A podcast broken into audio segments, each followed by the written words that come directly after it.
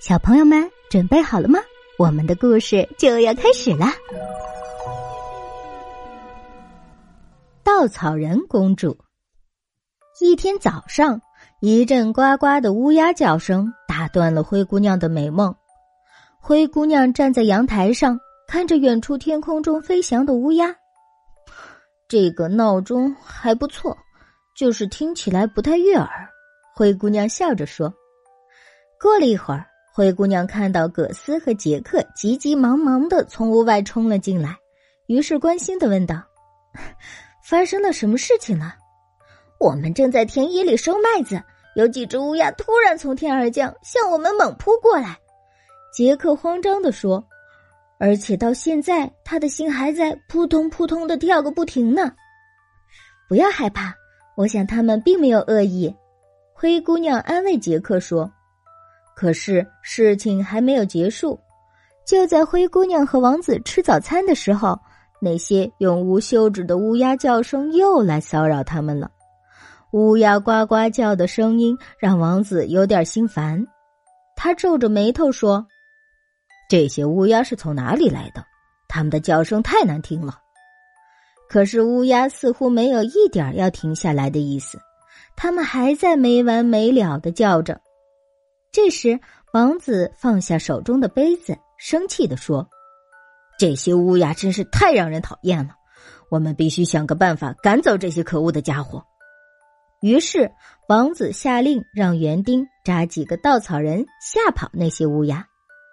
很快，园丁就把扎好的稻草人立在了田野里。希望这些稻草人能把乌鸦吓跑。王子看着稻草人说。可是灰姑娘却觉得这些稻草人实在是太难看了，而且有些吓人。他们立在这里太破坏田园的景色了。正如灰姑娘担心的那样，小老鼠葛斯就被这些稻草人吓坏了。我们都被稻草人吓着了。葛斯倒吸了一口冷气，他们的样子太狰狞了。我想，恐怕兔子们都不会来捣乱了。虽然稻草人吓到了乌鸦，但不幸的是，他们呱呱的吵闹声却一点儿也没有减弱。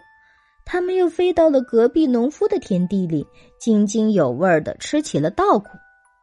农夫看到王子园子里的稻草人可以驱赶乌鸦，于是自己也扎了一个放在了田里。没过多久。灰姑娘发现越来越多的稻草人出现在王宫周围的田地里。我看，只有让这些乌鸦填饱肚子，或者把它们彻底赶走，才能让吵闹的呱呱声停下来。杰克忍不住发起了脾气：“ 你的话提醒了我。”灰姑娘突然想到了一个好主意，于是灰姑娘来到卧室。打开衣橱，从里面挑出一件旧衣服。我们不应该把乌鸦赶走，而是要和他们做好朋友。在灰姑娘的提议下，葛斯和杰克一起动手，帮她扎了一个美丽的稻草人公主。很快，美丽的稻草人公主就做好了。灰姑娘把原来的稻草人取下来，换上了稻草人公主。还在他手中的托盘上放满了颗粒饱满的稻谷，乌鸦们看到有丰盛的早餐，都纷纷飞了过来。杰克和葛斯看到有几颗稻谷落了下来，开心的用袋子接住了它们。